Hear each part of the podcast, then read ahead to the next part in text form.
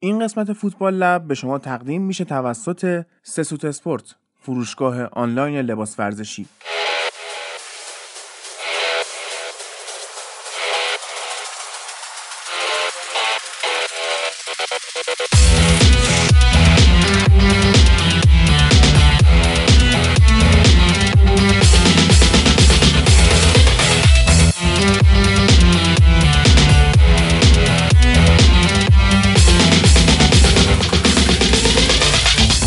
سلام. به پادکست فوتبال لب خوش اومدین. پادکستی که توسط من هادی نوری ساخته میشه و توش هر هفته چیا داریم؟ تحلیل فوتبال های چهار لیگ معتبر اروپایی انگلیس اسپانیا ایتالیا و آلمان.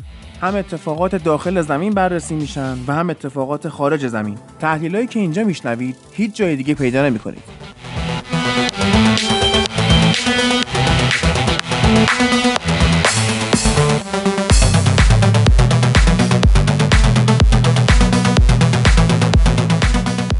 بریم سراغ اپیزود نهم فصل جدید. اول می‌خوام تشکر کنم از شاهین پادکست آمپاش که موزیک تیتراژمون رو ساخته و بعدش هم تشکر کنم از آرش رسولیان عزیز که داره تو ساخت فوتبال لب کمک می‌کنه به من. آرش خودش هم پادکست داره. اسمش هم هست ای میوزیک که در مورد موسیقی غرب حرف می‌زنه. از روز تقریبا اول.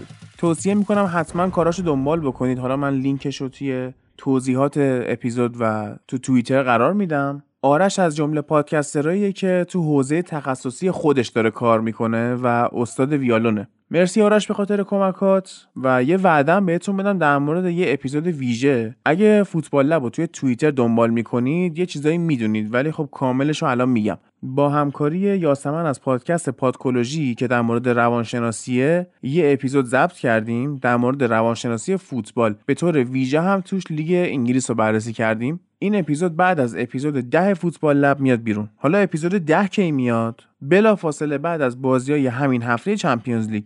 یعنی احتمالا شنبه می‌تونید به روانشناسی ورزشی گوش بدید. اما حالا خود اپیزود. این اپیزود در کنار تحلیل فوتبال های داخلی دو سه روز گذشته سه تا پرونده ویژه هم داره. یکی در مورد فساد مالی تو انگلستان که با خبر رشوه گرفتن فرگوسن دوباره سر زبونا افتاد. یکی در مورد نجات پرستی تو بلغارستان. که تو بازی های ملی خودشو نشون داد و یکی هم در مورد شلوغی های اخیر کاتالونیا که باعث تعویق الکلاسیکو شد. دو تا از این پرونده ویژه ها رو توی بخش پریمیر لیگ بررسی می‌کنیم و بعدی هم که به تب مال لالیگاست. الان بریم سراغ انگلیس و هفته نهمش.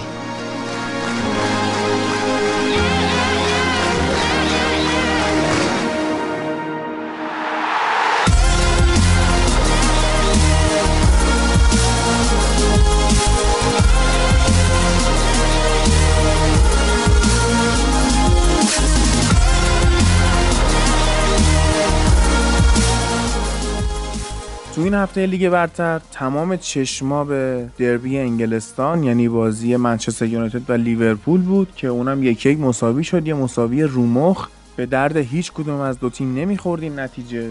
حالا من نتایج رو یه مرور می‌کنم. اورتون دو هیچ وست هم رو برد. استون ویلا دو یک برایتون رو برد. بورنموث با نوریچ صفر صفر مساوی کردن. چلسی یک هیچ نیوکاسل رو برد. لستر سیتی دو یک برنلی رو برد. تاتنهام با واتفورد یک یک کرد. تاتنهام با واتفورد یک یک کرد. وولورهمپتون و ساوثهمپتون هم با هم یک یک کردن.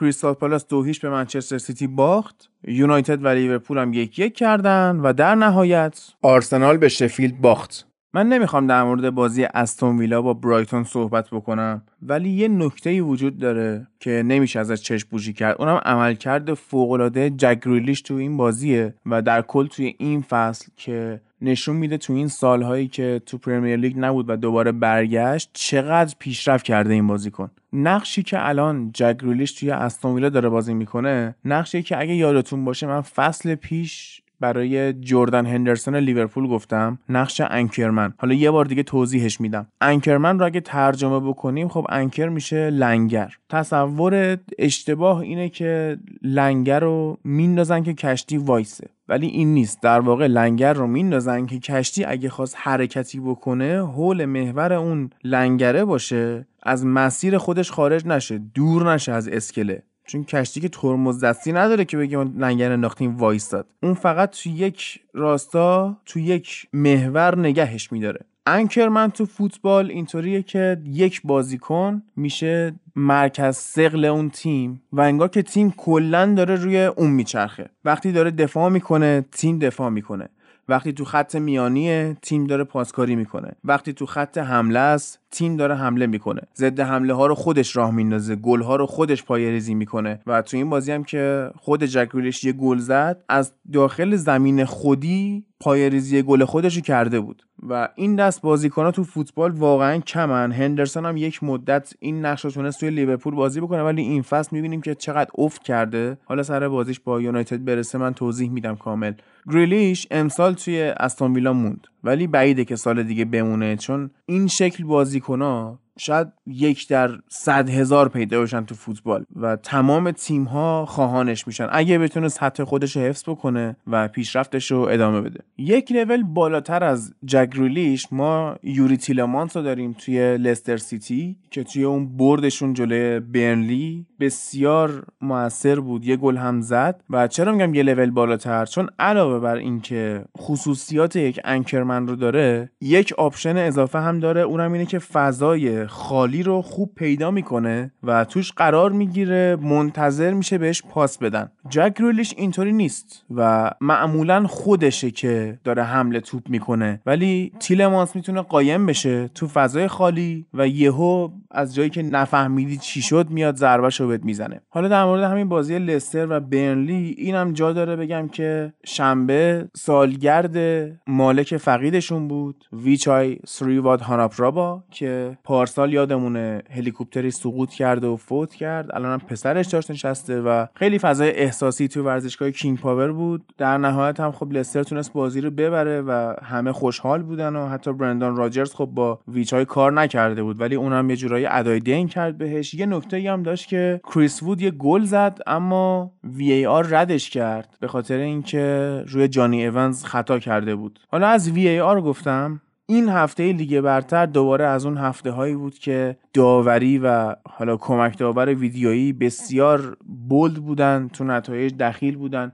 یه نمونهش همین رد کردن گل کریس وود. یه نمونه بزرگش واقعا بازی تاتنهام و واتفورد که حالا من هفته پیش گفتم تاتنهام می‌تونه بیاد واتفورد رو ببره و از این بحران فرار بکنه. ولی برعکس واتفورد بسیار بهتر بازی کرد. تازه همون تو دو دقیقه اول مجبور شد تعویض اجباری هم بکنه. 100 ثانیه از بازی گذشته بود دنی ولبک مصدوم شد و دقیقه 6 اینا به تاتنهام گل زدن. در طول بازی هم اکثرا داشتن حمله می‌کردن ولی به هر حال دله علی اومد یه گلی زد و حالا جالب بود. به خاطر possible handball یعنی احتمال اینکه توپ به دستش خورده باشه صحنه رفت VAR بعد داشتن با داورم صحبت می‌کردن همون حین بعد روی اون scoreboard ورزشگاه اون مانیتور ورزشگاه از سمت تیم VAR اومد که no goal. گل پذیرفته نیست. ولی داور گل رو با اختیار خودش قبول کرد. بعد صحنه رو که نگاه می‌کردی توپ کاملا خورده به دستش. حتی رو اون بج رو اون لوگوی پرمیر لیگ روی بازوش برخورد کرده بود و توپ کاملا خطا بود. ولی پوچتینو از زیر این صحنه در رفت دوباره. یه صحنه دیگه هم بود که روی دلوفئو پنالتی بود. قطعا هم پنالتی بود ولی VAR نگرفت. ولی نکته ای که وجود داره اینه که الان 90 تا بازی یعنی 9 هفته و 10 بازی میشه 90 تا بازی از پریمیر لیگ گذشته و تا الان از سمت VAR هیچ پنالتی برای side حمله کننده گرفته نشده و هرچی گرفته داور گرفته. و خب خیلی الان اعتراضات توی انگلستان به VAR هست که اصلا حالا OK VAR اومده تکنولوژی اومده. داور چرا نمیره از اون مانیتورهای بغل زمین کمک بگیره؟ چرا نمیره صحنه رو نگاه بکنه؟ مگه تو جام جهانی نگاه نمی‌کنن؟ مگه توی چمپیونز لیگ نگاه نمی‌کنن؟ تو انگلیس یه مقدار به خاطر اون وسواسی که روی سرعت بازی دارن و حفظ ریتم بازی دارن مثل اینکه به داورا گفتن حتی الامکان نرید اونجا و همین نرفتن و صحنه رو ندیدن باعث میشه که باز هم با وجود وی آر بیادارتی ها ادامه داشته باشه و دلیلش هم اینه که در نهایت نظر داور وسط به وی آر ارجحیت داره. ولی خب سر همون گل دل علی واقعا دیگه عجیب بود. یعنی این فصل اینا یه هندایی گرفتن که این خطای هندی که دل علی کرد ده برابر اون یکی ها هند بود. ولی خب بازم وی آر زورش به داور وسط نچربید و کماکان پوچتینو داره سود می‌بره از این قضیه و یه نقدی هم که بهش وارد تو این هفته ها اینه که بسیار داره ترکیب اصلیش رو تغییر میده. به ثبات نرسیده هنوز. انگار هنوز فصل شروع نشده واسهش تو پیش فصل داره به سر می‌بره و همینجوری بخواد ادامه داشته باشه کارش سخت میشه. به هر حال گفتم اگر دنیل لوی بخواد اخراجش بکنه قرامت سنگینی باید پرداخت کنه و خب ترجیحش اینه که این کارو نکنه. بمونه تا خود پوشتینو دوباره تیمو درست کنه ولی خب اینجوری هم نمیشه دیگه. باید ترکیبت ثابت باشه. حالا این هفته ما میگیم با توجه به اینکه از بازی ملی اومده بودن و شاید بعضیشون خسته بودن یا مصونیت جزئی داشتن اوکی. ولی از هفته های بعد دیگه نباید به ترکیب اصلیش دست بزنه و بعد مثل فصل پیش به ترکیب ثابت برسه. یه مختصر هم سر بزنیم به بازی چلسی و نیوکاسل که مارکوس آلونسو کماکان داره موثر ظاهر میشه. گل سه امتیازی زد برای لمپارد و پاس گلش رو کی داد؟ کالام هاتسون اودوی. که اینا فصل پیش یادمونه با چه کشمکش اینو نگهش داشتن نذاشتن بره بایرن مونیخ و توی این فصل لیگ برتر هاتسون اودوی سه بازی کرده سه تا پاس گل داده و تازه 18 سالشه. بسیار هم داره پخته بازی می‌کنه تکنیک بالا سرعت بالا دریبل خوب و خودخواه هم نیست مثل اکثر جوون و اصلا تو نقش خودش که پاس گل دادن و بازی سازیه حل شده. این واقعا به نفع چلسیه. چلسی داره هر بازی پیشرفت می‌کنه. پنج بازی اخیرشون تو همه رقابت ها هم بردن و به یه momentum خوبی رسیدن. باید دیگه حفظش کنن دیگه. حالا این هفته هم تو چمپیونز لیگ چهارشنبه با آژاکس بازی می‌کنن توی هلند و بعد ببینیم اونجا چیکار می‌کنن. تیم لمپارد یه محکی می‌خوره. الان بریم سراغ بازی منچستر سیتی و کریستال پالاس. در موردش صحبت بکنیم. بعد میایم میریم سراغ اولین پرونده ویژمون که فساد مالی در انگلستان هست با محوریت رشوه گرفتن سر الکس فرگوسن. بعدش هم میریم سراغ تحلیل بازی یونایتد و لیورپول. بعد از اون بازی آرسنال شفیلد و مختصر نگاهش می‌کنیم و بعد هم میریم سراغ پرونده بعدی یعنی نجات پرستی در بلغارستان.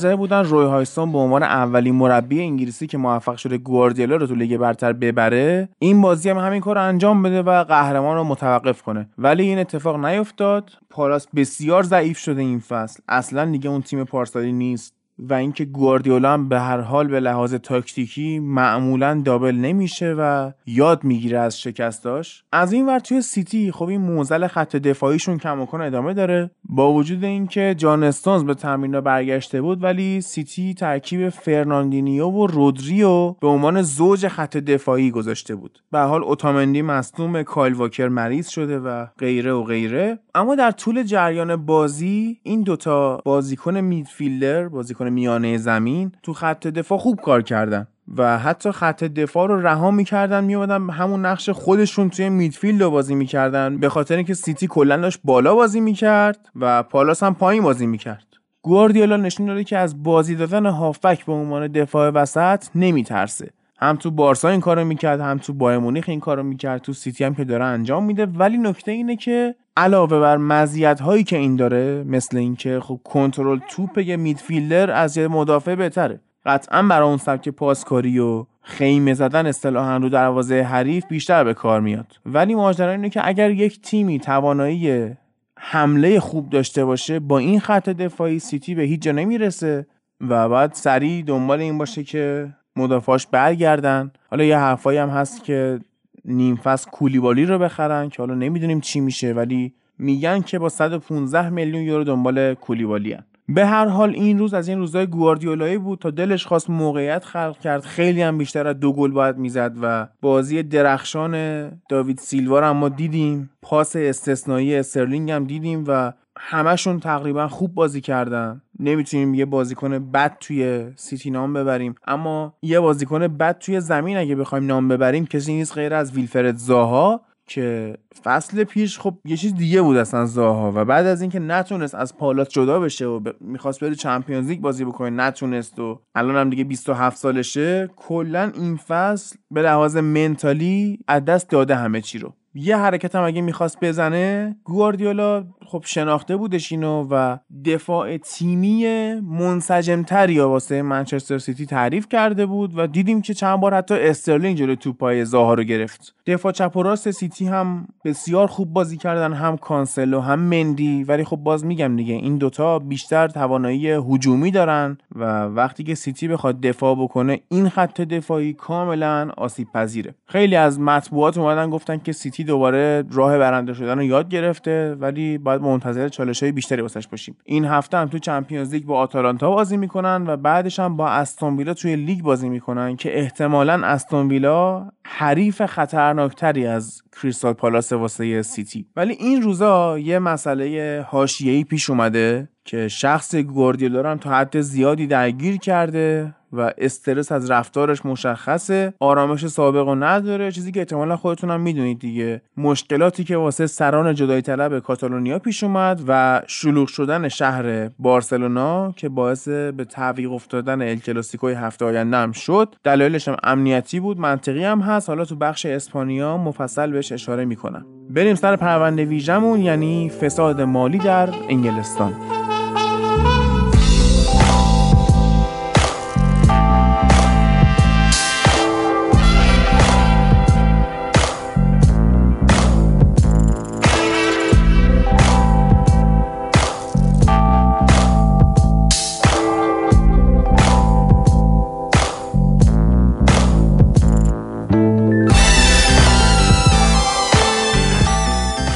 اول بیایم ببینیم تو این داستان با کیا طرفیم. یه سری خبرنگار undercover یا خبرنگار مخفی که واسه دیلی تلگراف کار می‌کنن و یه agent فاسد 64 ساله فوتبال به اسم جوزپه پالیارا. به اختصار بهش میگن پینو. این دوستمون چی گفته؟ به یکی از این خبرنگارای undercover گفته که من یه ساعت رولکس طلای سی هزار پوندی به فرگوسن دادم بابت تشکر. به خاطر چی؟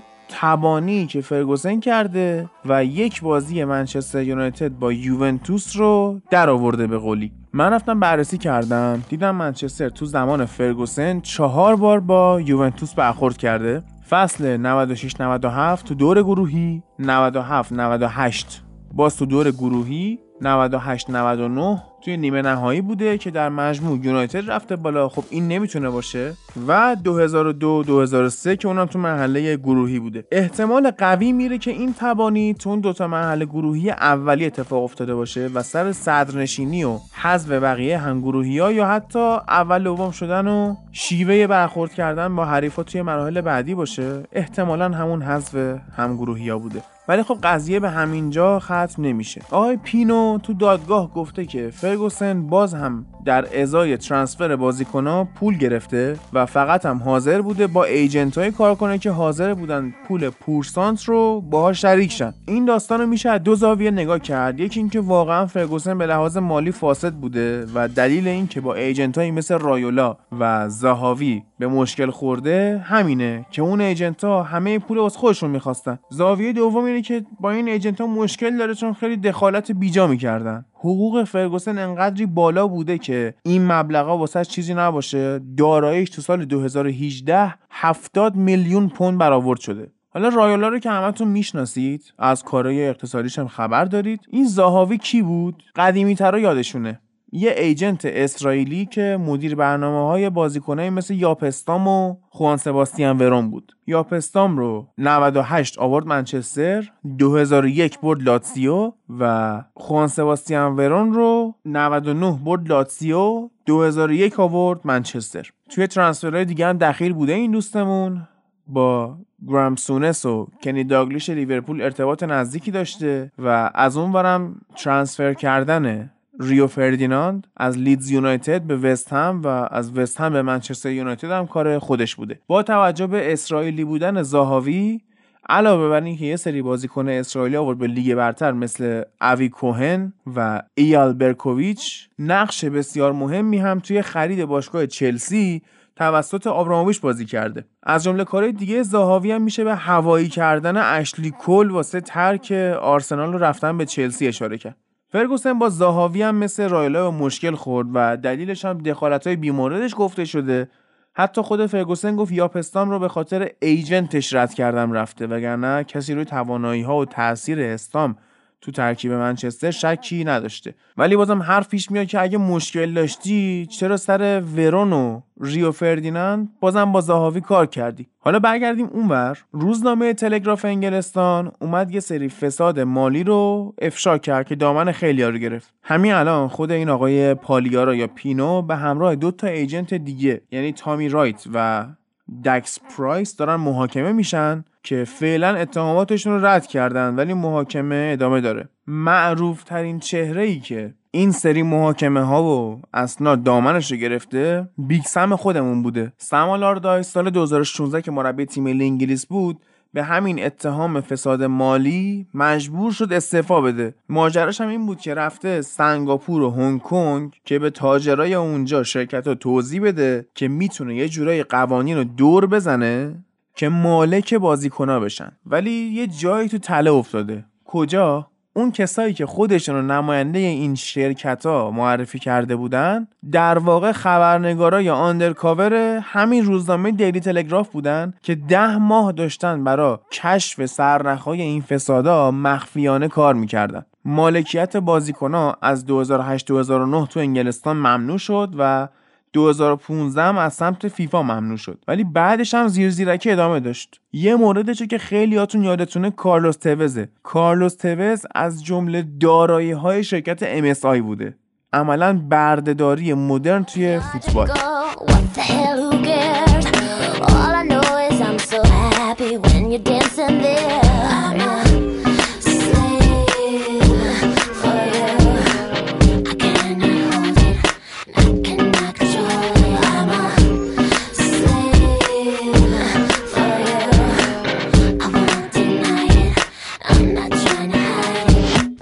اول داستانم گفتم که این آقای پینو اومده به یکی از همین خبرنگارای آندرکاور ماجرای ساعت گرفتن فرگوسن گفته و این خبر چند روز داره توی رسانه ها شنیده میشه. پینو خب هیچ وقت به عنوان ایجنت رسمی شناخته نشد. و یه جورایی میشه گفت فعالیتاش اگه حالا خیلی غیر قانونی ولی خب در چارچوب قانون هم نبوده. درسته که الان فرگوسن رسانه ای شده داستانش ولی خب این دوستمون گفته که از همه مربی های انگلیس یه چیزایی می‌دونه که الان برای خفه کردن صداش انداختنش توی دادگاه و می‌خوان از صحنه خارجش کنن.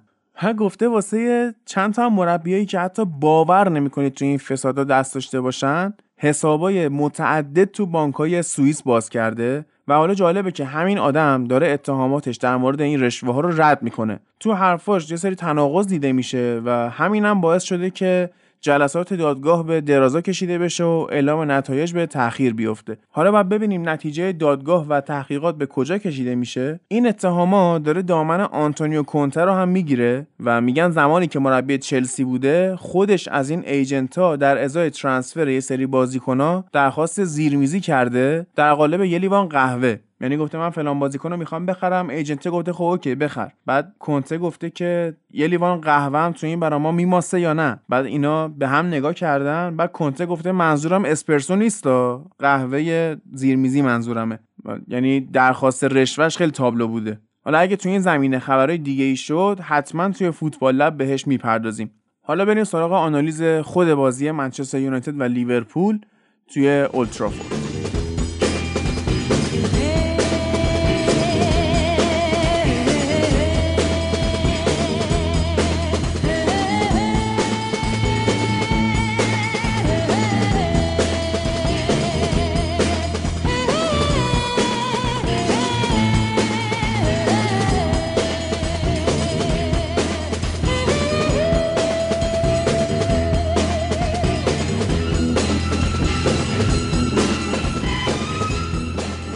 لیورپول خب یه مقدار با غرور وارد این بازی شد چون که momentum خوبی داشت همه بازیاشو برده بود و از اون ور هم یونایتد momentum منفی داشت. momentum چیه؟ وقتی که یه اتفاقی پشت سر هم برای شما میفته یه جو روانی خاصی می‌گیرید که این خودش باعث تکرار اتفاقها میشه. اگه شما پشت سر هم برده باشید بعد یه مدت به بردن عادت می‌کنید. میگن این تیم momentum برد داره.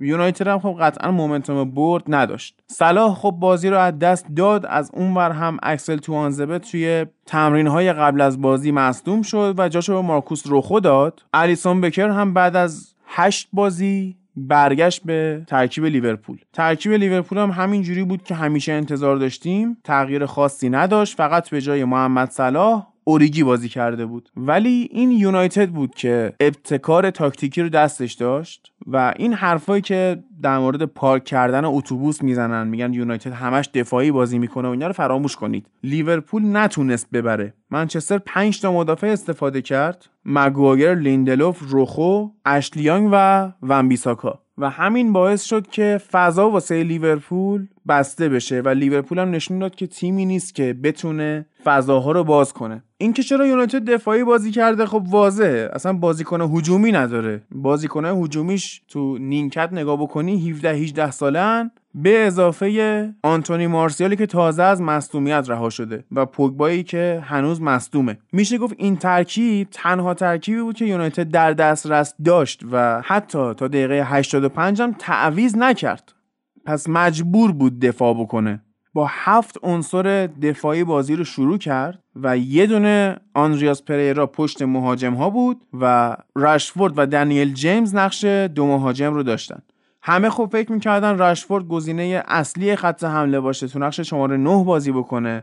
اما ابتکار تاکتیکی که اوله به خرج داد این بود که از رشفورد و جیمز به عنوان دو مهاجم کنار هم با وظایف واید استفاده کرد و این لیورپول رو سورپرایز کرد. حالا علی‌رغم این تیم انقدر عنصر دفاعی داشت تا وقتی گل اولو بزنه اصلا شکل بازی یونایتد دفاعی نبود. و ون‌بیساکا و اشلی یانگ به عنوان wing back می اومدن جلو و فضای پشت سر آرنولد و رابرتسون full back های لیورپول باز می‌کردن. گل منچستر هم دقیقا از همینجا به ثمر رسید و جیمز در یک فرار تونست یه ارسال بکنه واسه رشفورد و اون هم گل رو بزنه. از اونجایی که لیورپول خط میانی خلاقی نداره؟ یعنی به جز واینالدوم که نیمچه خلاقیتی داره بقیهشون ندارن؟ لیورپول مجبوره واسه بازی سازی دفاع چپ و راستش رو استفاده بکنه و خب wing back گذاشتن اشلی یانگ و ون بیساکا اجازه این حملات رو از لیورپول گرفت. در نهایت اواخر بازی آدام لالانا گل زد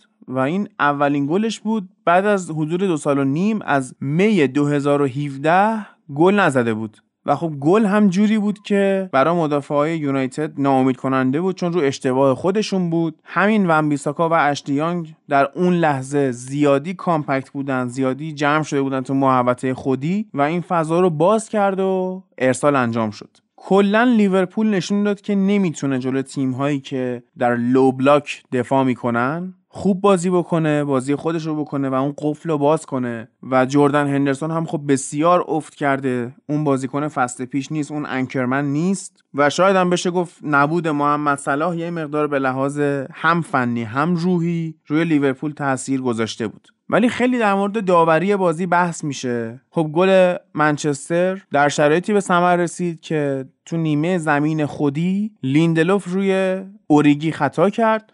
ولی خب داور خطا رو نگرفت. یعنی اون لحظه که ندید دیدش block شده بود و وقتی هم که از طریق VAR بهش گفتن گفت من این صحنه رو خطا تشخیص نمیدم. بحث سر این زیاد شد. خب مارتین اتکینسون رو می‌شناسیم. 15 سال الان توی لیگ برتر داره داوری می‌کنه و همیشه فرمتش جوریه که انگار تا خون نیاد کارت زرد نمیده. وقتی هم که فرناندو تورس و کارلوس توز از لیگ انگلیس رفتن خیلی در مورد این نحوه داوری صحبت کردن. مخصوصا از مارتین اتکینسون گلایه داشتن. ولی خب می‌دونیم اتکینسون اینطوری هست. همینطور که اونا رو نمی‌گرفت یه سری خطاهای افتضاح هم بازیکنان لیورپول می‌کردن که میشه اشاره کرد فابینیو و فن‌دایک چندین بار دنیل جیمز رو زدن و حتی یه بار هم یه جوری زدنش که افتاد زمین و خون هم بالاخره دیده شد تو این بازی. ولی اونا خب خطا نمی‌گرفت اتکینسون یا اگر خطا می‌گرفت تمایل به دست به جیب شدن نداشت. یه گل سادیو مانه زد که به خاطر hand، VAR ردش کرد تا تو این هفته لیگ انگلیس خیلی ما نقش VAR رو ببینیم و نقش اشتباه های داوری رو. من کاری ندارم که صحنه خطای لیندلوف روی اوریگی واقعا خطا بود یا نه. کما اینکه برخورد هم بود و شما وقتی از پشت بزنی بازیکن رو مهم نیست چه اتفاقی بیفته خطاه. Okay. ولی این خطا کجا انجام شد؟ بیشتر از 70 متر دورتر از دروازه لیورپول. و خیلی اتفاقا افتاد تا اون گل زده بشه. نقد روی خود دفاع لیورپول که نتونست خودش رو جمع بکنه و این ضد حمله رو خورد. یادتون بیاد یه گلی هم فصل پیش آژاکس به رئال مادرید زد که یه توپی رو می‌گفتن اوت شده که حتی با VAR هم تشخیصش سخت بود. ولی قضیه این بود که اون اوته خیلی از دروازه دور بود و دفاع رئال باید تو اون صحنه خودش رو ارگانایز می‌کرد که نکرد. این نقدم به لیورپول وارده به حال. در کل منچستر خوب نشون داد و باید ببینیم که آیا فقط جلوی لیورپول این شکلی بازی کردن یا واقعا حالا با برگشتن مصدوما کم کم دارن به روند خوبشون برمیگردن. چون این تیم کامل باشه و درست بازی کنن مخصوصا پوگبا درست بازی کنه تیم بدی نیست و می‌تونه خطرساز بشه. یه مقدار باید شکل بازی عوض بشه و رو به مالکیت توپ هم بیارن چون نمی‌تونی همش توپو بری دست حریف حتی تو بازی جلوی تیمای ضعیفتر. به هر حال وقتی تو توپو نداری یه اشتباه دفاعی مثل همین صحنه ای که لیورپول گل زد باعث میشه بازی از دست بدی و بعد یه مقدار خود منچستر هم ابتکار عملو به دست بگیره. از اون برم خب لیورپول نباخت. درسته که نتونست رکورد 18 برد پیاپی رو بشکنه که دست سیتیه. اگه می‌برد رکورد مورینیو چلسی رو هم میشکست که حالا خود مورینیو بعد بازی خوشحال بود که رکوردش دست نخورده باقی مونده. ولی همین که نباختن براشون جای امیدواری داره. به هر حال خود کلوپ هم گفت که ما یه مقدار بازی رو از دست دادیم. فوتبال قابل پیش بینی نیست. یه روز روز تو هست یه روز روز تو نیست. لیورپول چهارشنبه باید بره بلژیک و با خنک بازی کنه توی Champions League و بعدش هم تو ورزشگاه خودش از تاتنهام پذیرایی می‌کنه و بازیهای به نسبت راحتی داره با شرایط این روزهای تاتنهام اما کار یونایتد بسیار سخته نه به خاطر سختی بازی ها بلکه به خاطر اینکه تو ده روز باید چهار بازی خارج خونه انجام بده. باید بره سربستان تو لیگ اروپا بعد با نوریچ ولز بازی می‌کنه بعد میره لندن با چلسی بازی می‌کنه بعدم با برموس این مسافت ممکنه اذیت بکنه تیم و دوباره مصدوم بدم باید ببینیم که چی میشه. قبل از اینکه تحلیل بازی یونایتد و لیورپول رو ببندم و برم سراغ آرسنال یه نکته رو می‌خوام بگم. خب همه می‌دونن که منچستر مهاجم نداره بازیکن نداره و خود سولشر هم گفته که ما لوکاکو و سانچز رو که دست دادیم جایگزین نگرفتیم نیاز داریم و اینا. یه خبری اومد هفته پیش که یونایتد برای خرید بازیکن و برای استعدادیابی داره با یه مؤسسه همکاری شروع می‌کنه. اسم این مؤسسه دریب‌لبه که مثل اینکه اسمشون از فوتبال لب کپی کردن بعد دفترشون تو مادریده. 110 تا لیگ رو تحت پوشش قرار میدن و بالای 100 هزار تا بازیکن. از دور قشنگ این ماجرا ولی از داخل چه شکلیه؟ اینا یه استارتاپ بسیار کوچیکن توی ساختمون سه طبقه که یکی از طبقهاش مغازه است. این دو طبقه بالا داره یه طبقه پایین مغازه است. توی همچین جایی کار می‌کنن. page توییترشون کلا 3400 تا follower داره و در نهایت چند تا آدم جوانن که دارن این کارا رو می‌کنن. حالا چی کار می‌کنن؟ یکی لپتاپ می‌ذارن جلو دستشون بعد میشینن بازیکنها رو آنالیز می‌کنن و database جمع می‌کنن. همون حالتی که شما قدیم می‌رفتی با چهار تا فیلم و highlight و اینا بازیکن میخریدی الان میری با data می‌خری. بعد میاد نشون میده طبق این آنالیزا که نقاط قوت این بازیکن چیه نقاط ضعفش چیه چه شکلی مصدوم میشه چه پستی براش بهتره و قطعا اطلاعات خوب و مفیدیه. اما کماکان همون روش بازیکن خریدن غریزی به نظر من حداقل جوابتره واسه منچستر یونایتد مخصوصا. و فکر می‌کنم که حالا این استارتاپ Driblab یه نایتم کلاه برداری ولی به درد منچستر نمی‌خوره. یه ویدیو هم کلا تو سایتشون منتشر کردن که نشون بده که مثلا ما کیم و چیکار می‌کنیم و اینا. تنها چیزی که داشتن ادای استارتاپ موفق در آوردن بود. یعنی اینکه میان حالا دو نفر با هم پینگ پنگ بازی می‌کنن و چه می‌دونم می صندلی مدرن دارن و از تکنولوژی حرف می‌زنن و اینا. شما رو الزام موفق نمی‌کنه. من خیلی هم search کردم. ببینم که آقا این مؤسسه 110 تا لیگ رو داره آنالیز می‌کنه و 100 هزار تا بازیکن و database شون رو جمع کرده. کدوم باشگاه ها با اینا کار کردن؟ کی از اینا یه خرید موفق داشته؟ هیچی پیدا نکردم. و تمام مقاله هایی هم که تو سایتشون وجود داره توضیح اینه که چرا فوتبال مدرن شده چرا باید از data آنالیز و اینا استفاده کرد. چرا بازیکن خریدن سنتی خوب نیست؟ نیومده بگی آقا ما فلان کارو کردیم. فلان بازیکن ما معرفی کردیم. فلانی ما وصل کردیم به این باشگاه مثلا. یه مقاله دیگه زده چه جوانهای آینده دار دنیا که میان جام جهانی سنین زیر 21 سال و اینا رو بررسی می‌کنن. بعد از توش جوونا رو خب اینو که منم جام جهانی زیر 21 سال نگاه کنم می‌تونم بفهم کی آینده داره. کاری نداره واقعا. نباید تو دام این مؤسسه های اسپانیایی افتاد. همین به طور غریزی که منچستری ها یکی از تارگت های خرید نیم فصلشون رو ایوان راکیتیچ انتخاب کردن خیلی بهتره و بسیار خرید موثریه اگر اتفاق بیفته. حالا صحبت مانجوکیچ هم هست. قطعا بازیکن به داد بخوریه چون این جوون ها تو خط حمله احتیاج به کمک و تجربه دارن. لباس های این فصل تیمایی که در موردشون صحبت کردم رو می‌تونید از سسوت اسپورت خریداری کنید با کد تخفیف football lab. همینجور به انگلیسی بنویسید football lab. دو تا O سه تا L. این کد هم فقط برای محصولاتیه که خودشون به طور default تخفیف ندارن. دیگه اینکه محصولات گارانتی دارن و ارسالشون بسیار سریع و کیفیت بسیار خوب براتون ارسال می‌کنن هم خودتون می‌دونید.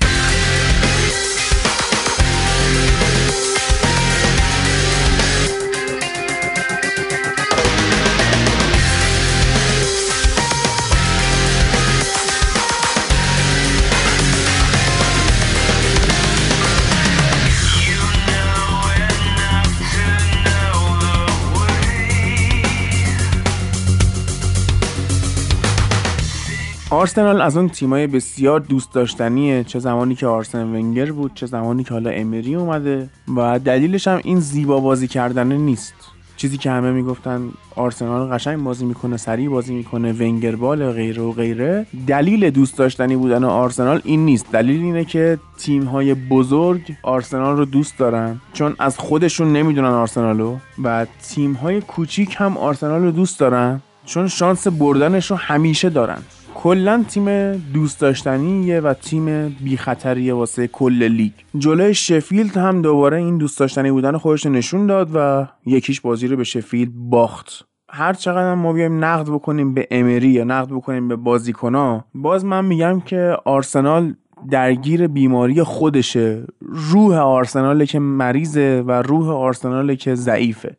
15 سال پیش آرسنال قهرمان لیگ شده و از اون موقع تمام موقعیت های سرنوشت ساز و حساس و از دست داده. من هیچ اعتباری نمی‌تونم واسه آرسنال در نظر بگیرم. 2016 بزرگترین باختشون بود که قافیه رو به لستر باختن در قیاب همه بزرگان. سالایی که همش چهارم پنجم می شدن که عدد چهار براشون نماد شد اصلا. حالا حالا هم بعیده که بتونن برگردن و یه تیم تراز اول و کلاس جهانی از آرسنال ببینیم. 80 میلیون پوندی هم که اینا صرف نیکولاس پپه کردن به نظر می‌رسه که خیلی زیاد بوده. یعنی حالت پنیک بای بوده. مثل 75 میلیون پوند لوکاکو که منچستریا خرید کردن. و آخرش هم جواب نداد توی این تیم. البته خب هنوز زوده واسه قضاوت پپه ولی حالا توی این نه هفته اول ما چیز خاصی ازش ندیدیم. باید سعی کنه بیشتر خودش رو هماهنگ بکنه با سرعت و قدرت فوتبال انگلستان. دریبلایی که می‌کرد من می‌گفتم آرسنالی دلشون به دریبلای این خوش نباشه. این بازیکن باید پاس گل بده و گل بزنه. فعلا که وضعیت آرسنال همینطوری خرابه و باید ببینیم امری با این تیم می‌خواد چیکار بکنه. درسته که امری با سویا قهرمان لیگ اروپا می‌شد ولی توی لیگ همیشه همون سطح متوسط بود. الان هم همونه. نه امری تغییر کرده نه روح آرسنال. یه سری به بازی هفته دهم بزنیم. ساوثهمپتون با لستر سیتی بازی می‌کنه. لستر باز هم به نظر بازی رو می‌بره. سیتی با استون ویلا که توی اتحاد بازی و به احتمال بسیار زیاد سیتی با گلهای فراوان می‌بره مگر اینکه ویلا بتونه مقاومت کنه و اون عمل کرده که جلو تاتنهام نشون داد اول فصل و حالا تو هفته های اخیرم روند خوبی رو داشته بیاد نشون بده. برایتون با اورتون بازی می‌کنه واتفورد با بورموس وست هم با شفیلد یونایتد برنلی با چلسی که بسیار بازی سختیه. توی ترف مور ورزشگاه برنلی بازی میشه و باید ببینیم شان دایچ چه شکلی می‌خواد بازی کنه خلاق و هجومی و سریع چلسی رو مهار بکنه. نیوکاسل با ولورهمپتون بازی می‌کنه. آرسنال با کریستال پالاس که حالا پالاس دیدیم جلوی سیتی اصلا تیم خوبی نبود ولی به هر حال این بازی یکی از دربی های پرشمار لندن احتمال داره که پالاس با روحیه بهتری بیاد تو این بازی و ضمن اینکه خب آرسنال هم به مراتب تیم آسیب پذیرتری از منچستر سیتی و شاید پالاس بتونه به این تیم ضربه بزنه. main event هفته رو داریم که روز یک شنبه تاتنهام میره به ورزشگاه آنفیلد. قبلا صحبت کردم در موردش که شرایط تاتنهام اصلا خوب نیست و همزمان با اون بازی هم منچستر یونایتد میره به خونه نوریچ. این هفته پریمیر لیگ تموم. پرونده نجات پرستی در بلغارستان رو داریم.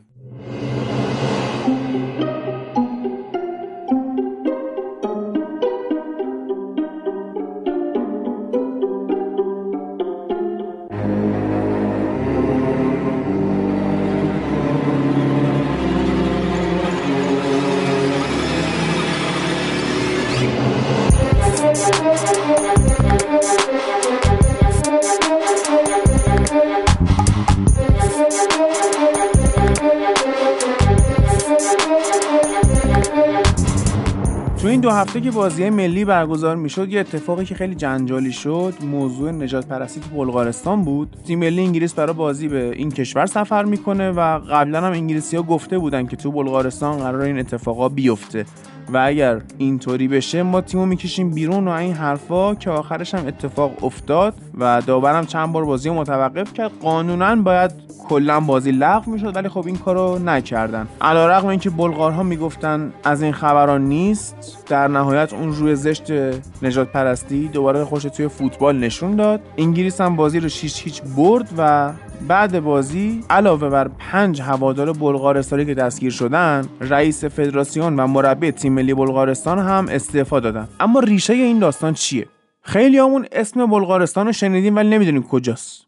استانبول ترکیه با دو تا کشور مرز زمینی داره. کشور جنوبی میشه یونان شمالی میشه بلغارستان. میشه گفت تقریبا شرقی ترین نقطه قاره اروپا محسوب میشه. و می‌دونیم که کشور اروپای شرقی خب سفید پوستن و با سیاه پوستان مشکل دارن. من یه ویدیو دیدم که یه پسر انگلیسی با باباش میرن تو شهر تو همون پایتخت بلغارستان و شروع می‌کنن فیلم برداری تمام جاهای شهر تقریبا نمادای فاشیستی و صلیب شکسته و چه می‌دونم پرچمای آلمان نازی و اینا وجود داره. حتی سردر یه پارکی تابلو زده بودن که thank you for not mixing. یعنی مرسی که با سیاه پوستا ازدواج نمی‌کنی که نژادامون قاطی نشن. خب نشون میده که عقاید فاشیستی بر مردم این کشور غالبه. ریشه فاشیزم از کشور ایتالیا میاد و حتی کلمه فاشیزم هم توسط شخص موسولینی تو سال 1919 ابداع میشه. دقیقا بعد از پایان جنگ جهانی اول و دهه سی و چهل رهبری جریان فاشیزم و هیتلر و موسولینی بر عهده داشتن. حالا جالبه که موسولینی هم با یهودیا کار می‌کرده و هم یه معشوقه یهودی داشته. ولی وقتی که با هیتلر join میشن با هم کار می‌کنن خودش هم اون یهودیا رو ترتیبش نمیده از جمله حاکمای فاشیست دیگه میشه به فرانسیسکو فرانکو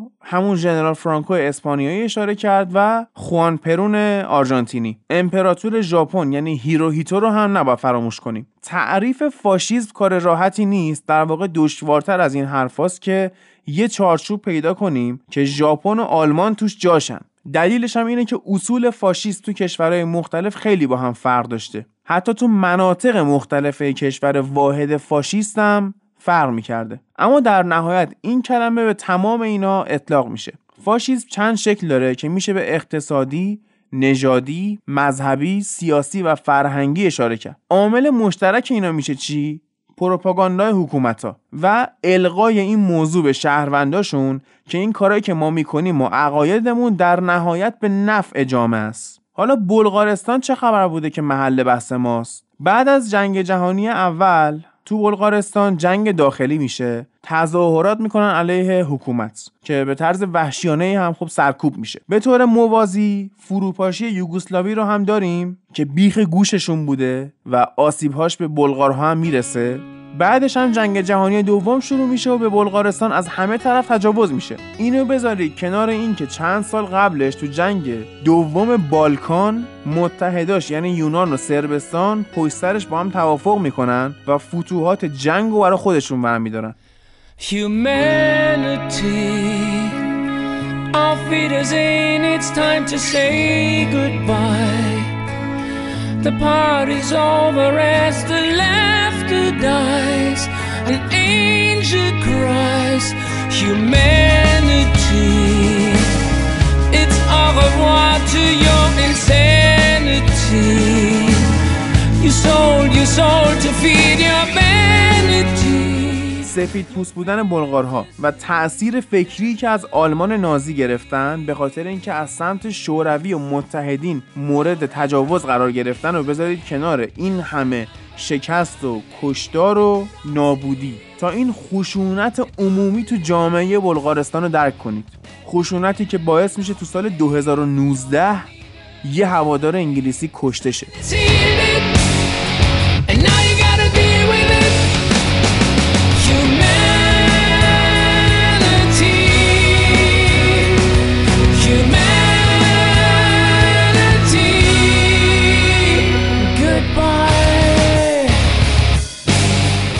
بریم سراغ لالیگای اسپانیا.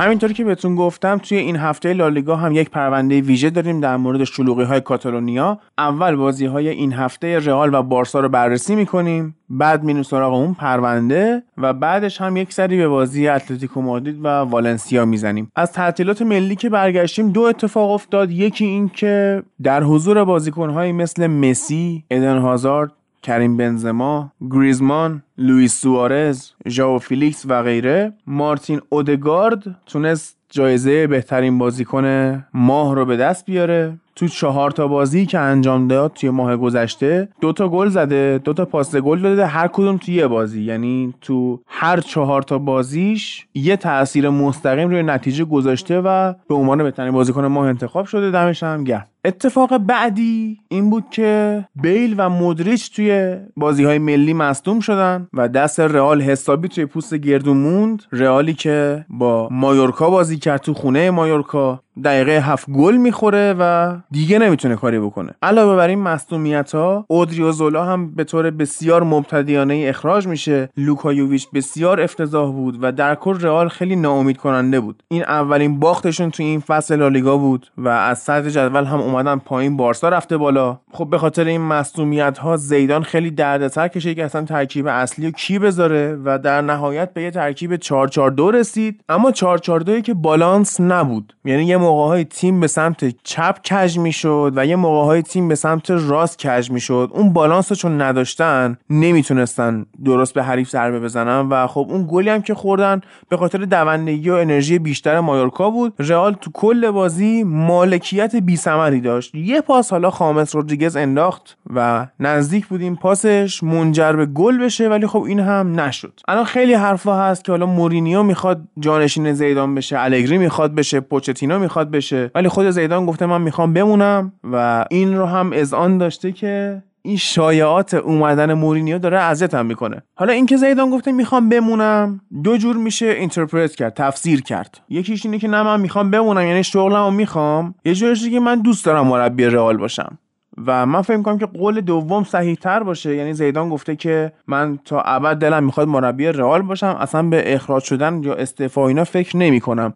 ولی این رو هم می‌تونسته اضافه بکنه نگفته ها ولی می‌تونسته اضافه بکنه که البته می‌دونم سرنوشتم دست خودم نیست و جام متزلزل پرز هر لحظه ممکنه منو اخراج بکنه اینا رو نگفته. ولی این نحوه بیانش میشه این حرفای پنهانم توش پیدا کرد. نه اینکه من می‌خوام بمونم خب دست تو نیست که بخوای بمونی. اگه می‌خوای بمونی باید خوب نتیجه بگیری. به مایورکا نباید ببازی. حالا یه نکته هم که وجود داره لیست سی نفره نامزده توپ طلا اعلام شد که پارسال رئال تو این لیست 8 تا نماینده داشت. امسال فقط یه دونه و اونم کریم بنزماست. نکته چیه؟ نکته اینه که اینا لوپتگی رو که اخراج کردن صحبتشون این بود که آقا این تیم 8 تا نماینده واسه توپ طلا داره. بعد تو با این نمی‌تونی نتیجه بگیری؟ الان همینو هم ندارن تو سر زیدان بزنن و دو طرفه به مشکل خوردن. یکی اینکه من بارها گفتم زیدان مربی تاکتیکی نیست نمی‌تونه رئال تو بحران در بیاره. و یه داستان دیگه اینه که اون خط میانی که اینا باهاش قهرمان می‌شدن پیر شده مدریش از بین رفته کروس دیگه تمومه. خامس رودریگز بازیکنی بود که انداختیش بیرون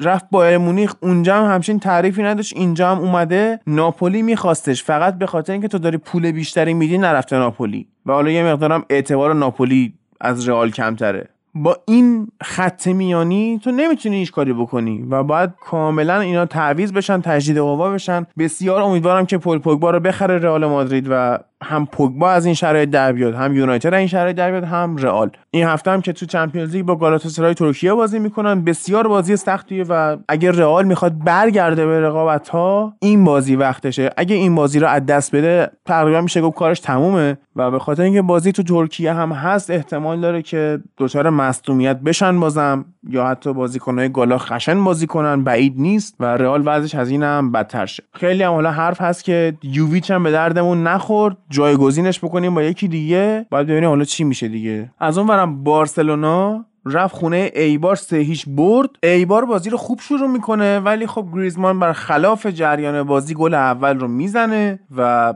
دیگه بازی از دست ایبار در میره. انتظاری هم نداشتیم که ایبار بتونه واسه بارسا خطری ایجاد بکنه و بررسی تاکتیکی هم به نظر من نداره این بازی. فقط دوباره باید به بازی درخشان مسی اشاره کرد که یه گل زد یه پاس گل داد. بازم تاثیر خودش رو نشون داد. اما اون پرونده که در مورد صحبت کردم و الان وقتشه که بریم سراغش و بعدش هم بریم سراغ بازی اتلتیکو و والنسیا.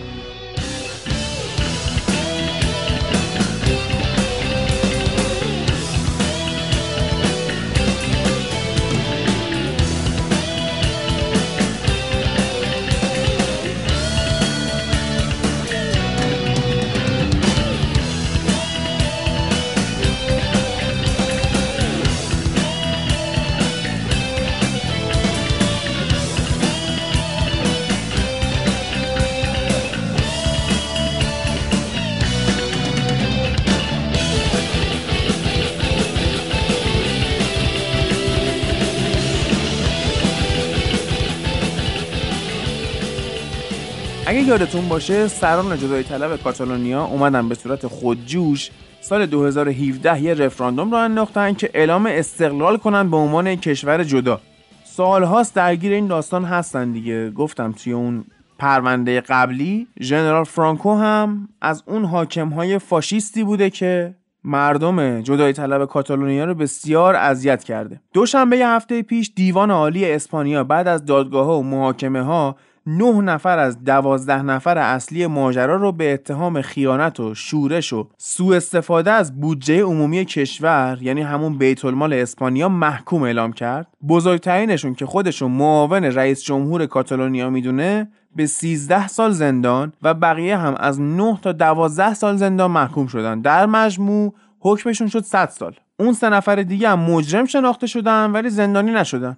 همون 2017 که رفراندوم برگزار شد پلیس اسپانیا با مردم برخورد کرد و 840 نفر از مردم کاتالونیا به خاطر برخورد پلیس مجروح و مصدوم شدن الان که این حکم اعلام شده دوباره تو کاتالونیا و به طور ویژه شهر بارسلونا اعتراضات مردمی شروع شده و رئال مادرید اول درخواست داشت که نیروهای امنیتی بازی چند برابر شن. اما وقتی دید باید یه روز قبل بازی سفر کنن به بارسلونا خیلی شرایط سخت میشه. در نتیجه درخواست تعویق داد. این درخواست هم در نهایت قبول شد و علاوه بر مسائل امنیتی از نظر خود بازی هم یه مقدار به نفع رئال شد چون کلی مصدوم داشت. و تو بازی همین هفته جلوی مایورکا هم گفتم اخراج غیر حرفه‌ای اودریو زولا داشت کار بیشتری دستش می‌داد. همین الان آسنسیو مودریچ بیل کروس ناچو و واسکز مصدومن. به هر حال این روزا حدود دوازده هزار نفر از مردم کاتالونیا ریختن تو خیابونا دارن اعتراض می‌کنن. جاده ها و خطوط راه آهن و مترو رو هم مسدود کردن. دولت اسپانیا هم این معترضا رو وضع کرده به گروه های تروریستی و داره یه جورایی واسه سرکوب کردنشون مقبولیت اجتماعی باقی مردم اسپانیا رو می‌خره. روز شنبه هم فرماندار کاتالونیا درخواست مذاکره داده با دولت مادرید و باید ببینیم که در نهایت این جریان چه سرنوشتی پیدا می‌کنه.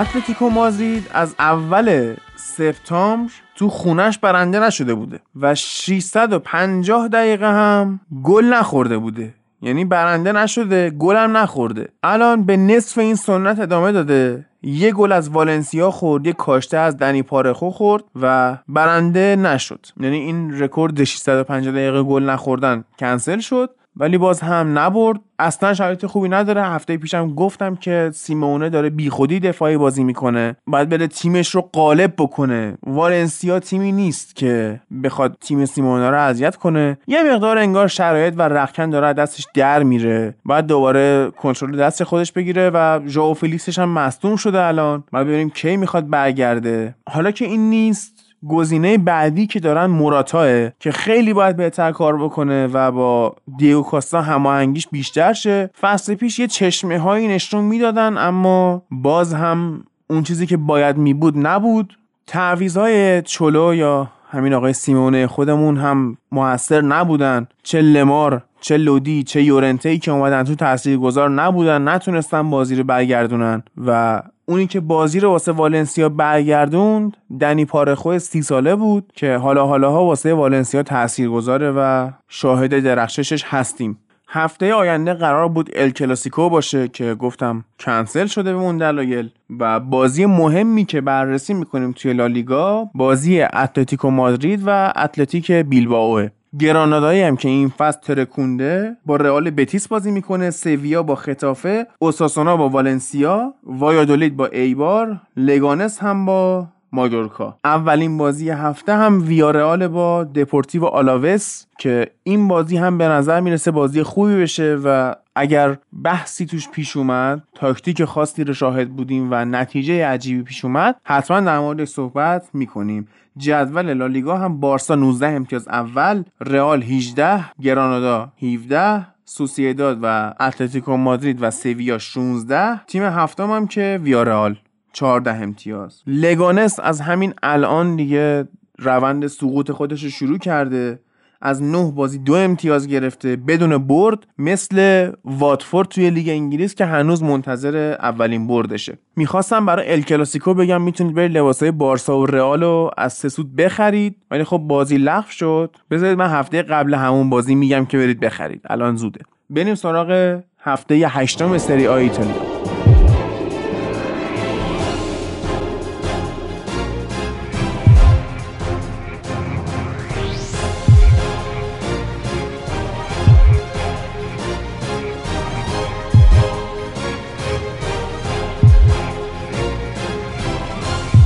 تو هفته هشتم استریا یوونتوس خب بولونیا رو دو یک برد و کلی هم انتقاد شد به خرید گرون قیمتشون. ماتیاس دیلیخت که خوب نیست. کماکان داره دفاع کردن رو یاد می‌گیره چون دلیخت به عنوان یک مدافع مهاجم اومد به یوونتوس و کلا پستش توی آژاکس این بود که مدافعی بود که می‌زد جلو. و این ترانزیشنش این تغییر کردنش زمان می‌بره باید بهش زمان بدن. ولی یه بازیکن خوبیه در نهایت و به دردشون می‌خوره. یه سری نباید از همه چی انتقاد کرد. درسته که یوونتوس تیم قهرمان این چند فصل اخیر سری آست ولی هم مربی عوض شده هم کم کم بازیکن‌ها دارن عوض میشن باید زمان داد. میلان هم با لچه بازی کرد دو دو مساوی شد. دو یک جلو بود ولی دقیقه 90 گل از لچه خورد. نتونست بازی رو نگه داره. فعلا نقدی به پیولی وارد نیست. اولین بازیش بوده و این میلان هنوز میلان پیولی نیست که بشه قضاوتش کرد. زمان نیاز داره. و ببینیم بعدا چیکار می‌کنه. فقط یه نکته ای که داشت این بود که پست هاکان چالهاناوغلو رو از پشت مهاجم آورد به وینگ چپ و باعث شد که یه گل بزنه یه پاس گل هم به پیونتک بده. این پاس گلش اولین پاس گل این فصلش بود. یعنی موثر بوده واقعا. حالا باز زمان نیاز داره. میلان پیولی رو ببینیم. اینا خب خلاقیتشون خوب نیست کافی نیست و به نظر من گزینه هایی که می‌تونن برن سراغشون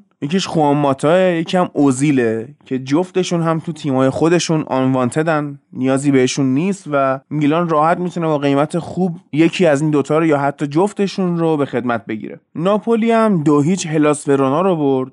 در مورد ناپولی و این بازی صحبت خاصی نمی‌خوام بکنم. فقط اینو بگم که فابیان رویز یکی از تارگت های رئال مادرید واسه خط میانی شده و بعید نیست که اینها تابستون دنبالش بیان. رومان با سمتوریا سف سف مساوی کرد. اودینزه یکیش تورینو رو برد.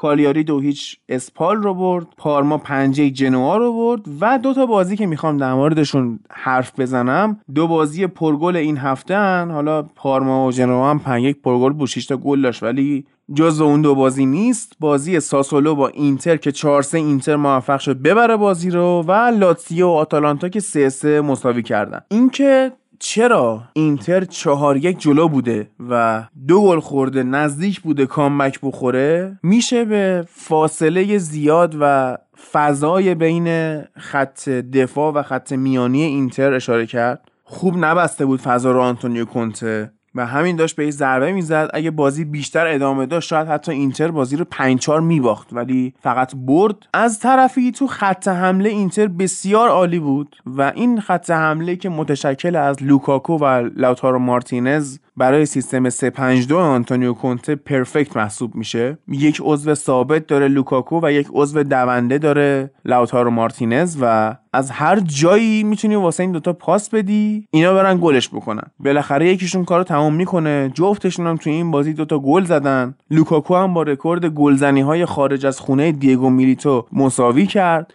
تو چهار بازی ابتدایی خارج خونه فصلش چهار تا گل زده. از طرفی اینتر مصدوماش هم دارن زیاد میشن. هم الکسی سانچز سه ماه مصدوم شد. هم استفانو سنسی فعلا مصدومه. از مصدومیت میاد دو روز تمرین می‌کنه باز مصدوم میشه. بعد ببینیم وضعیت سنسی چی میشه. این هفته چهارشنبه هم توی بازی بسیار سخت تو جوزپه میاتسا باید با دورتمون بازی بکنن. دورتموندی که حالا بهش می‌رسیم تو بخش آلمان به صدرنشین این فصل بوندسلیگا هم رحم نکرد و یکیش برد مورشنگلاد با خو خلاصه که کار اینتر سخت فعلا. از اون هم بازی لاتزیو با آتالانتا رو بخوایم بررسی بکنیم که سه سه مساوی شد. اگه خیلی سطحی بازی رو ببینیم میگیم دوئل بین چیرو ایموبیله و لوئیس موریل بوده.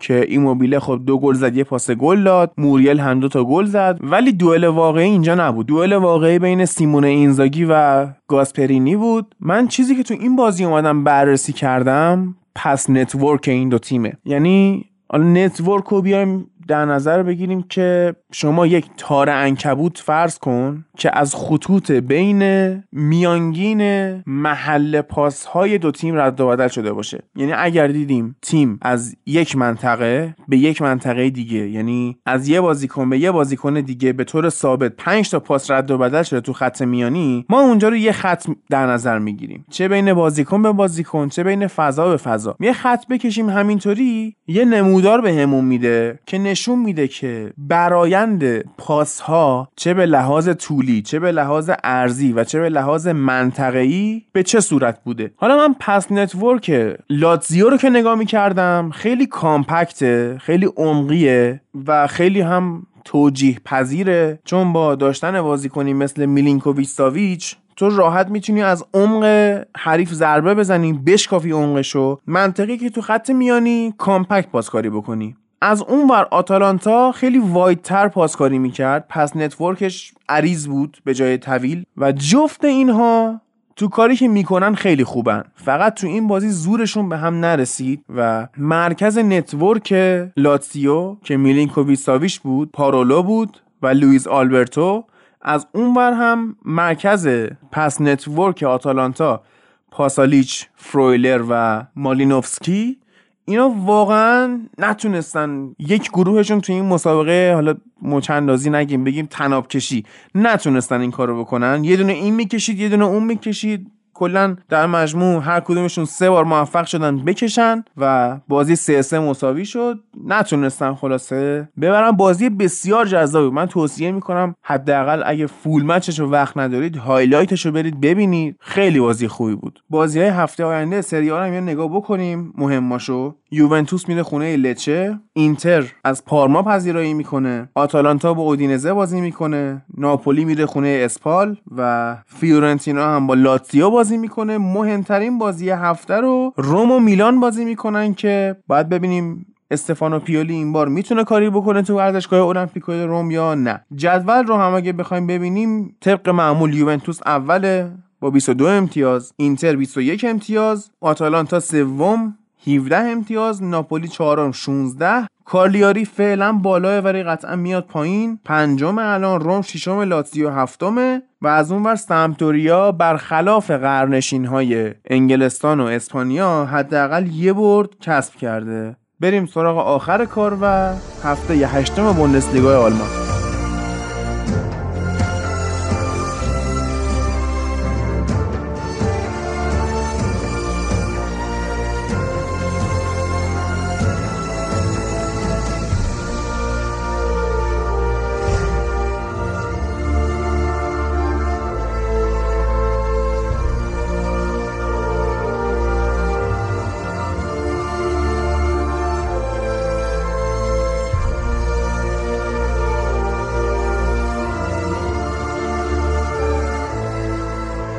اول نتایج هفته هشتم بوندسلیگا رو یه مرور می‌کنم. آینتراخت فرانکفورت سه هیچ بایر لورکوزن رو برد. یونیون برلین دو هیچ فرایبورگ رو برد. لایپزیگ و وولسبورگ یک یک مساوی کردن. وردر برمن با هرتا برلین یک یک مساوی کردن. دوسلدورف یک هیچ ماینس رو برد.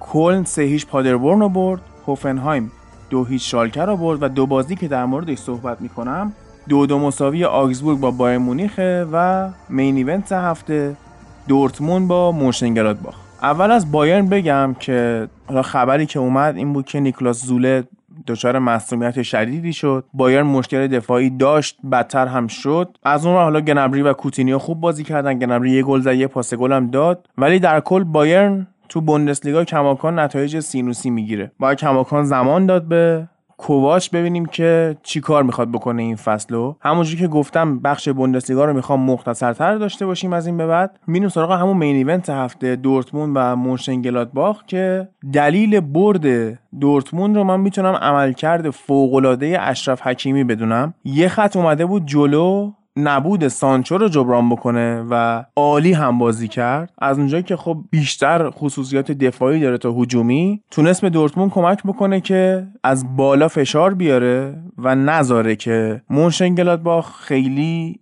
بتونه از عقب بازی سازی بکنه. از بازی درخشان دفاعی هوملز هم نگذریم که میشه گفت یه تنه خط دفاع رو جمع کرد. از اونور هم دورتموند خب حمله زیاد می‌کرد و یان زومر دروازبان مونشنگلادباخ 6 تا save داشت. دروازبان دورتموند هم مصدوم شد. بورکی رفت بیرون و یه مقدار دورتموند حالا تو هفته های آینده از نظر دفاعی ضرر خواهد کرد. اما طبق قولی که هفته پیش دادم گفتم مونشنگلادباخ یه خورده بررسی می‌کنیم ببینیم چی شده که اینا صدر جدول بوندسلیگان. یکی از مهمترین دلایلش این زوج خط حمله ای که الان دارن که یه French connection خوبی با هم ساختن دو تا بازیکن فرانسوی بسیار شبیه به اندی کول و دوایت یورک منچستر یونایتد. یکیشون پلیا و یکیشون هم تورام. این مارکوس تورام پسر خلف لیلیان تورامه که بسیار خوب بازی می‌کنه و هم تموم کنندگیش خوبه هم سرعت خیلی بالایی داره. سرعتی که استارتش توی بوندسلیگا به ما نشون میده 34 کیلومتره که جزو سریعترین بازیکنهای جهان محسوب میشه الان و زوجش پلیا نه تنها گلزن خوبیه پاسای خوبی هم میده و جریان بازی رو می‌تونه عوض بکنه. یه نکته که پلیا داره اینه که در دفاع خوب می‌بینه. حالا در دفاع چیه؟ اگه یادتون باشه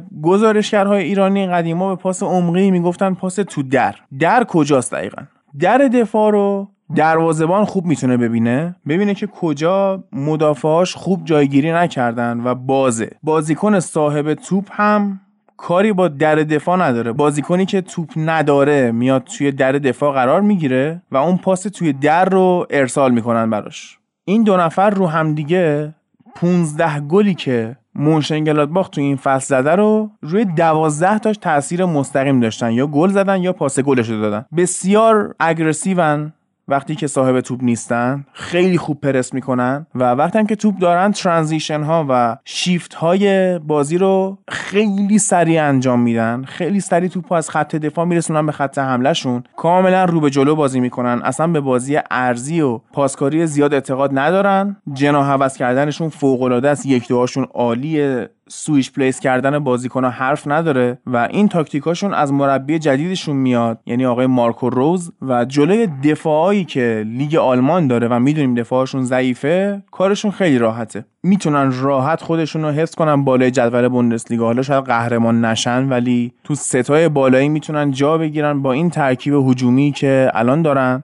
ولی خب به احتمال بالا فصل بعد این بازیکنهای خوب رو از دست میدن. بازی هفته بعد مهماش نگاه بکنیم. بایرن مونیخ با یونیون برلین بازی می‌کنه. دورتموند میره خونه شالکه. مونشن هم با آینتراخت فرانکفورت بازی می‌کنه. حالا همون بازی شالکه با دورتموند فکر می‌کنم main event هفته باشه که در موردش صحبت زیاد بکنیم و شالکه رو هم این فصل یه بررسی بکنیم. جدول این فصل بوندسلیگا نزدیکترین جدول چهار لیگ معتبر اروپاییه. مونشن 16 وولسبورگ 16 بایرن مونیخ 15 دورتموند 15 لایپزیگ 15 فرایبورگ 14 شالکه 14 آینتراخت فرانکفورت 14 بایر لورکوزن هم 14 این رتبه اول تا نهمه که اختلاف امتیازشون دو امتیازه. یعنی هر برد و باخت و مساوی بالای جدول بوندسلیگا رو دستخوش تغییر می‌کنه. یادتون نره که می‌تونید لباس های زیبای این فصل مونشنگلادباخ و همچنین وولسبورگ رو از اسپانسر فوتبال لب یعنی سسوت اسپورت خریداری کنید. اپیزود نهممون همینجا تموم میشه. منتظر اپیزود ده باشید که بازی های پایانی دور رفت مرحله گروهی لیگ قهرمانان رو می‌خوام بررسی بکنم که همین سه شنبه و چهارشنبه بازی میشه. بعدش هم منتظر اپیزود روانشناسی فوتبال باشید. بریم یه موزیک خفن مثل همیشه بشنویم و با این خبرهای هیجان انگیز وقتش ازتون خدافزی کنم.